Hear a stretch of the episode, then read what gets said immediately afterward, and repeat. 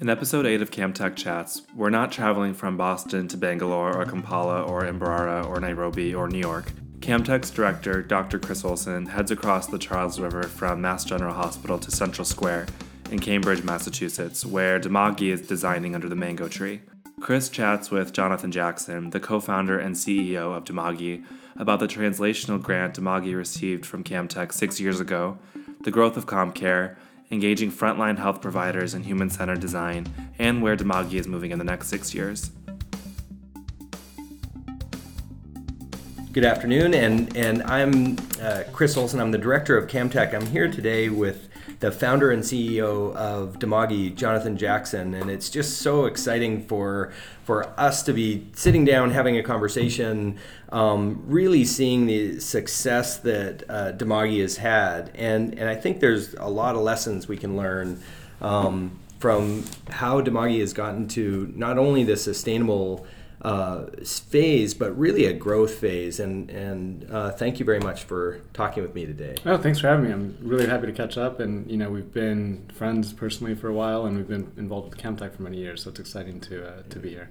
So, for those of you that don't know, Dimagi is one of the world's most powerful mobile uh, data collection platforms, and CommCare is one of the tools in their armamentarium that's a phone based tool for community health workers to improve maternal newborn child health for those of the of the audience that really aren't familiar with CommCare, can you describe how this tool builds and strengthens capacity for community health workers in low resource settings? Yeah, so um, the platform at its base is a cloud based offering like a Salesforce or a Gmail or something you can go sign up for.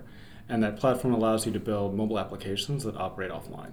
And the key to that offline operation is that you're able to track data over time, longitudinally, and provide decision support based on that data. So the canonical use case we have is a community healthcare worker working at the last mile, taking care of pregnant women in a village, and they don't have a great internet connection. So they want to register households, they want to go back to that household, make sure the mother has healthy behaviors, knows where to go to clinic if she wants to deliver in a clinic, or hospital if she wants to deliver in a hospital. And our platform allows you to build that entire system um, with a drag and drop interface as a public health student, as a technical professional, or as just a person who's motivated to build a mobile app. So we have thousands of projects, and that really enables everybody to build these applications for these last mile workers. Right. And so they're really able to adapt it to their unique needs. Is that correct? Exactly. Yeah. So we have uh, a lot of our use cases. Probably the most popular use case is in maternal and child health, which is what we worked with Camtech on. Um, but we've since grown to agriculture use cases, TB, HIV, malaria, basically every use case you can think of where there's somebody at that last mile who has an inconsistent network connection. Oh, really? So it seems like a platform technology that you've been able to branch out into exactly. other fields. Yep. Um, so it, it was already, it's uh, hard to believe it's been this long, but in, it was actually in 2012 that uh, Camtech, which is based at Massachusetts General Hospital, um, awarded Dimagi a $100,000 award to improve the lives of mothers and children in resource limited settings. We were really excited about uh, engaging with Dimagi uh, uh, for this initiative with this inaugural translational grant awarded to Dimagi, but really to further develop CommCare. Uh, can you tell us about how CommCare and Dimagi have evolved uh, since that uh, award was given? Yeah, so to highlight that award back in you know 2012, it was a uh, a great award for us because the argument we made to Camtech was you know we have this platform, so it, it does many things, but it specifically um, could have a outsized impact on community healthcare workers, and we specifically studied the potential effect in India and Kenya. And the, the approach that we said is we think that the technology itself has a great impact, but if we really support the workers to measure their own performance, to improve their own performance, we can get a potentially much higher outcome, much more impact for the same technology investment. And the really exciting thing about the study that we did out of that uh, grant was we saw that when you provide performance feedback reminders to the community health workers in um, Uttar Pradesh, India, where the study was run, we saw a 21% increase in the number of household visits they were doing. And so this is basically like 21% increase for free because we'd already bought the phones, we were already running CommCare, we'd already paid for the data plans, right? So adding those nudges, those reminders, those performance graphs um, was huge. The really interesting thing was when you sug, um, when you segmented that population. So this was on the back of a PhD student's research who was at Harvard Business School at the time. Mm. and he was doing a lot more work. And so he had actually surveyed all of the community health workers to understand are they intrinsically motivated or extrinsically motivated. And if you looked at the ones who were intrinsically motivated, you actually saw a 40% bump. And if you looked at the one who were extrinsically motivated, you saw 0% bump.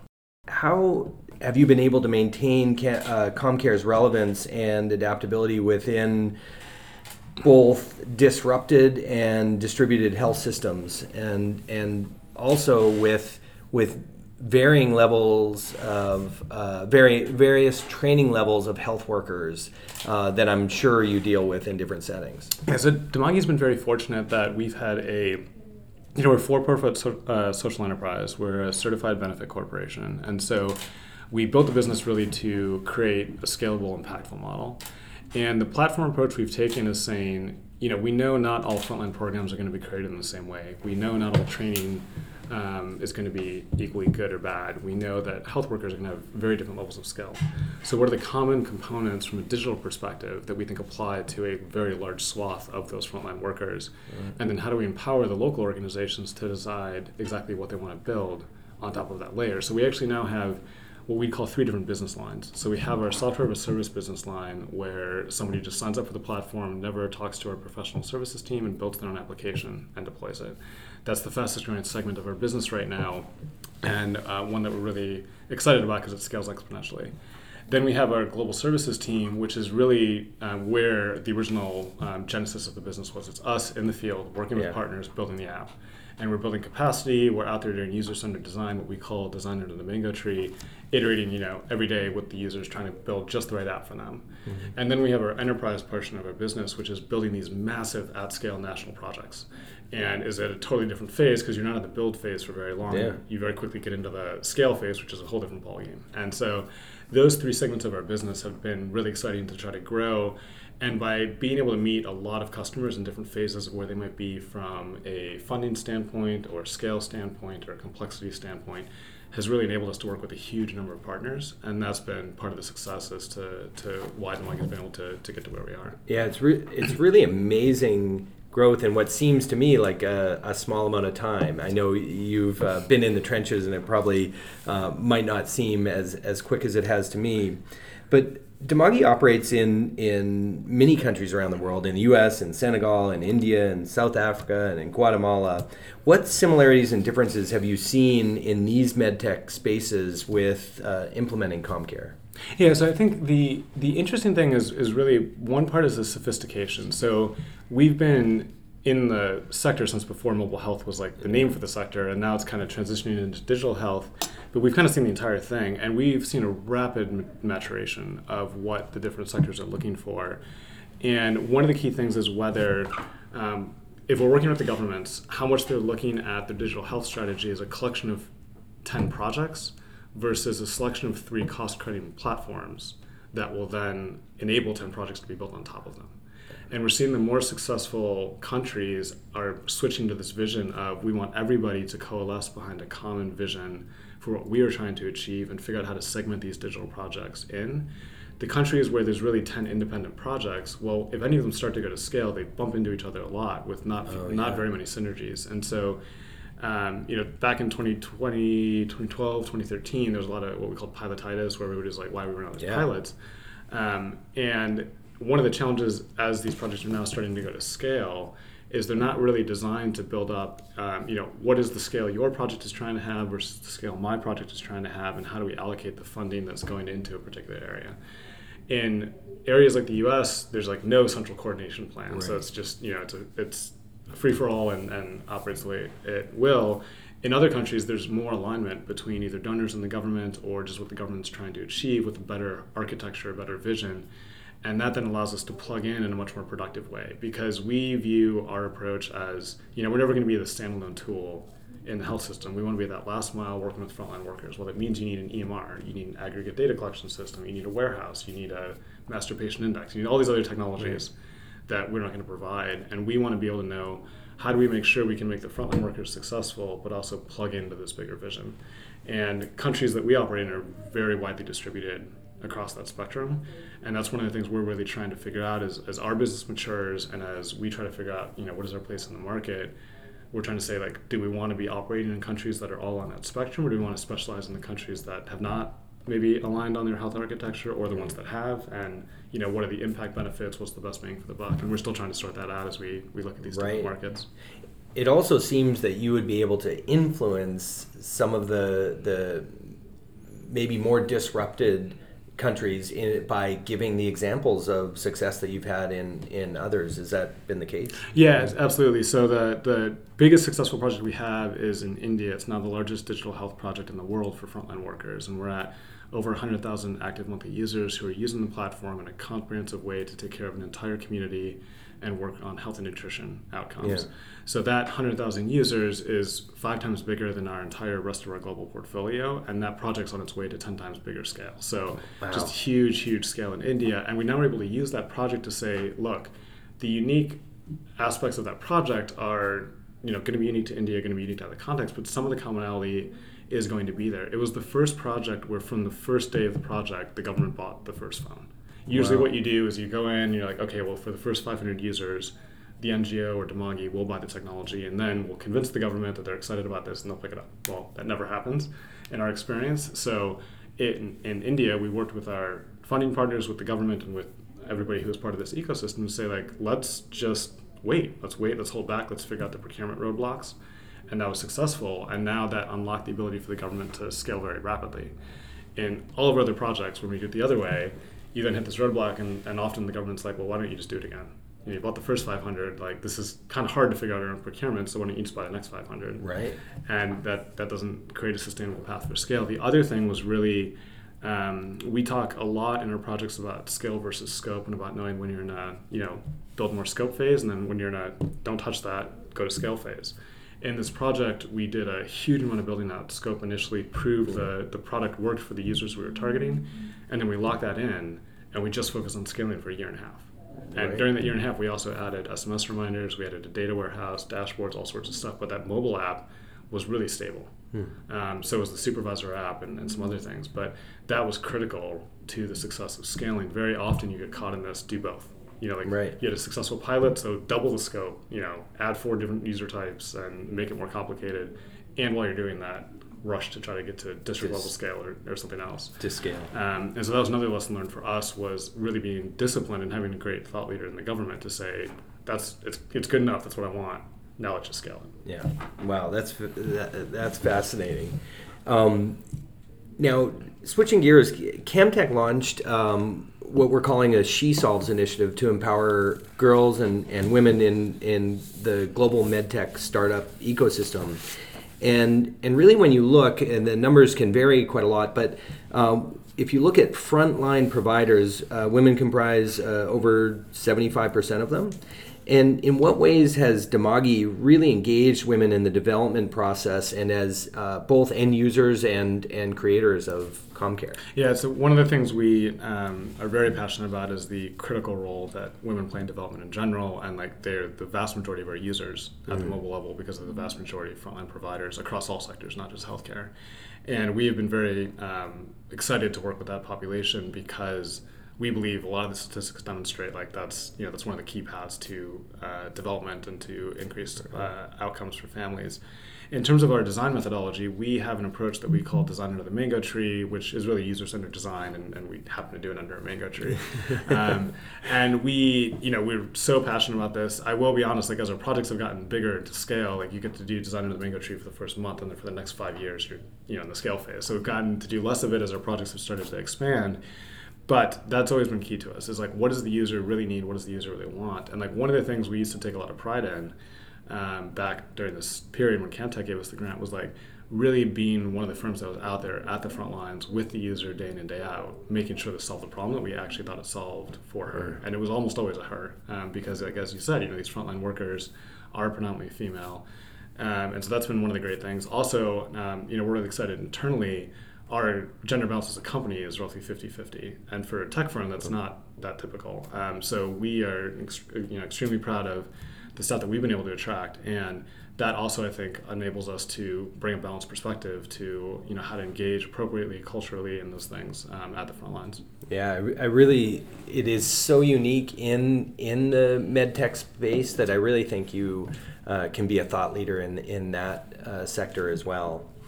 Uh, Camtech uses a co-creation model, as you as you know, to identify pressing challenges in the field, um, uh, both clinical and public health, and accelerate those uh, solutions really from ideation uh, to towards commercialization and, and impact. Um, one thing that that uh, in t- 2012 when uh, we received CommCare's proposal. Um, we, it was led by uh, Dr. Scott Lee and Dr. Neal Lesh, um, who have backgrounds in medicine and business, as well as implementation partners at Dimagi, Catholic Relief Services in India, and uh, Ugunja um, Community Resource Center in Kenya. So your diverse engagement really led our expert review committee to select Dimagi and uh, for this inaugural award. Why was it so important to have a group of partners with diverse skill sets at, at Dimagi? And, and uh, I think you spoke somewhat to this uh, fact, but, but you could imagine that a lot of, of either mobile or digital startups are all coders. And and can you speak to? Yeah, so my uh, I'm, I'm a coder by background, but switched into mostly the business side as I've been running the organization. My co-founder, Dr. Kumar, was uh, you know Harvard Med School trained physician, and so from very early on, we recognized the benefit of having a diverse set of perspective as we try to figure out how to solve solutions to particular problems. I really like the term co-creation that Camtech uses and um, and the, that model, and I really think that's what that's similar to what we mean by design under the mango tree. And even to the detriment, I think some of our staff are like, "Well, but we're assuming CommCare is the starting point." I'm like, "Well, that's our business." Um, but even then, people are like, "Well, why why would we assume we need an offline case management tool? Like, what if they need something else?" And like, we have gotten into a few projects either almost to a contract or even after a contract, we're like, ah, you really don't need what we have. Um, are you sure you want to move forward with this? And maybe a simple SMS tool will work, or maybe some other solution, or maybe a paper-based solution will work. Um, because it really is about getting like, what is the problem I'm trying to solve? What is the way to solve that? And hopefully, like our technology is the answer, and we try to make sure that's true before we sign a contract.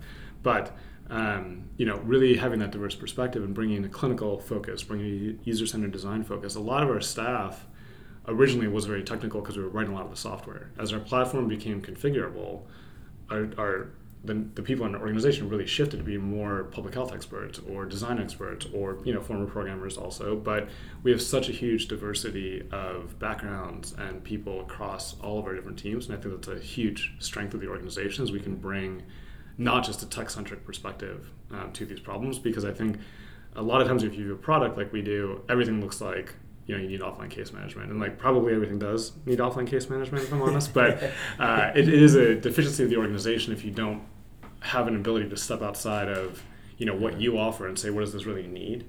And i you know i won't say we're perfect at it but like having these diverse set of team members having people outside the organization on projects um, having those multiple perspectives is so critical to making sure you're solving the right problem and, and actually solving it. Like it's really easy to convince yourself you're solving a problem, um, yeah. and either that's not a real problem or you're not really solving it. Right, exactly. It's so refreshing to hear because you often hear of companies with an idea that they've they've essentially married, and and they ask questions in a way like, "Isn't this a great idea?" and and they get the answers that they were. Uh, uh, presupposing, and so it's it's really refreshing to hear you say that there are those people out there that your answer and your tool might not be their solution. And so I, I think that probably just in, engenders more uh, trust in, in your brand. Um, so as I mentioned, you're the founder and CEO of Dimagi, and, and you've been immersed in in creating uh, this company as one of the most powerful mobile data collection platforms. Could you share an example, uh, or maybe more than one, of where things didn't go as planned and and that led you to adapting your strategy or, or pivoting that might be inspirational for for people who are just starting out on this journey? Yeah, so I mentioned one of the um, earlier points on the scale versus scope idea, and I'm giving a talk on it next week, so I'm, it's like fresh in my mind. I literally just practiced the talk before you guys Oh, came here. Great. Um, so that's one where um, simultaneously, we had this massive successful project in India, we had another one that got um, closed down because we couldn't meet the timelines, and we were trying to do both. We were trying to hit scale and scope, and I, I think it's a really hard conversation because at the start of the project, the first six months are the same, no matter what you where you conclude this discussion. It's like build the MVP, you know, build the minimum viable um, project and product, and then be able to scale that up. So to force everybody to have the hard discussions at the beginning of the project, like what are we really t- call it, you know, calling success? And if we hit that bar, are we just switching to a scale up phase? Are you going to have more scope you're going to want to add? If so, what's the definition for success at that point? And then how do you get to scale? So um, I really wish we had figured out a way to talk about that more honestly as a project earlier on. Um, other challenges we've had are, um, it, and this award's actually a good example. So like back when you gave us this award in 2012, we counted that as revenue when we were thinking about our business model. Um, and like in trying to become a sustainable business, like getting research grant awards is not a sustainable, long-term, scalable business. Like you were paying, like MGH and Camtech were not paying us for the use of CommCare, right? You were giving us a grant to go study and research and improve the product and platform.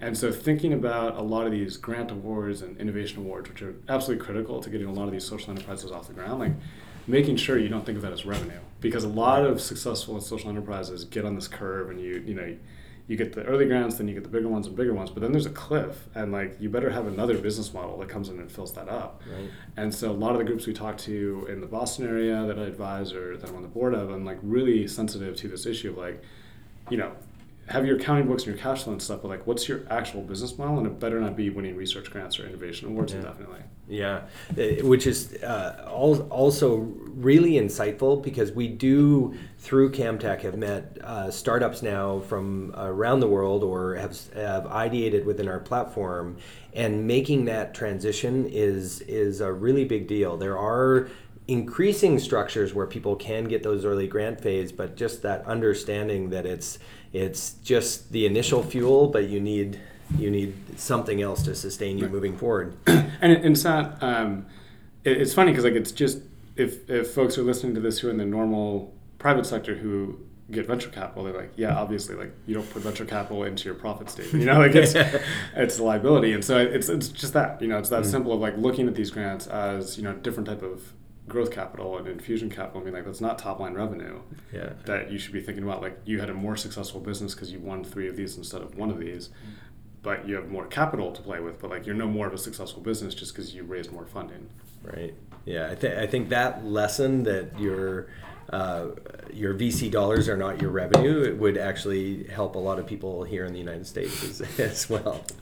Um, so uh, it, it really is remarkable how you've developed this what seems a sustainable model, and I just hope it continues to grow. Um, you just gave uh, one lesson for for um, people that are embarking in this digital health space, but can you consider some other just lessons from the business standpoint, like that you wish you'd have known and that you would like people to be laser focused on? Yeah, and particularly with impact-oriented social enterprises, where you're you're not necessarily selling to a very wealthy market, it's to look at the customer base and be like, who's got margin that I'm trying to sell to? Because like if you're trying to sell to people with no margin themselves, and you think you're going to extract a lot of margin for your product, like you're kidding yourself, right? Yeah. So. If it's the government, do they really have margin? Like, can they pay you above cost? If it's a certain community, depending on their income level, can they pay you above cost? Or are you going to be happy if you just get your cost reimbursed? Mm-hmm. and it's critical to be thinking about that. I know you know some of the innovations Camtech has run directly. Like those are critical questions of what is the what is the cost per unit, what is the the profit margin we're going for, and you know it sounds simple, but it's it's the, the profit margins vary quite widely with a lot of the demographics we're trying to serve. And it's like if you're trying to sell into a market that has no profit margin, where are they going to get the profit to pay you above your cost? And I think if you don't have an answer to that question, um, even if you have a successful product, even if it does exactly what you said, how are you going to sell it for above cost or even at cost? I think you really have to ask yourself, like, well, somebody else has to have margin as well. That's willing to give me a piece of their margin, right, in order Right. to buy my product. And if you can't answer that, you're going to have troubles figuring out a real business model. Right, and you may waste a lot of time in in the process. So um, hopefully that's also an impetus for people to really be thinking early on on on business modeling as part of not the the future activities that occur after your grant phase, but actually uh, upfront to see if there's something that you can envision being sustainable. So it's been six years since uh, this inaugural translation uh, translational grant.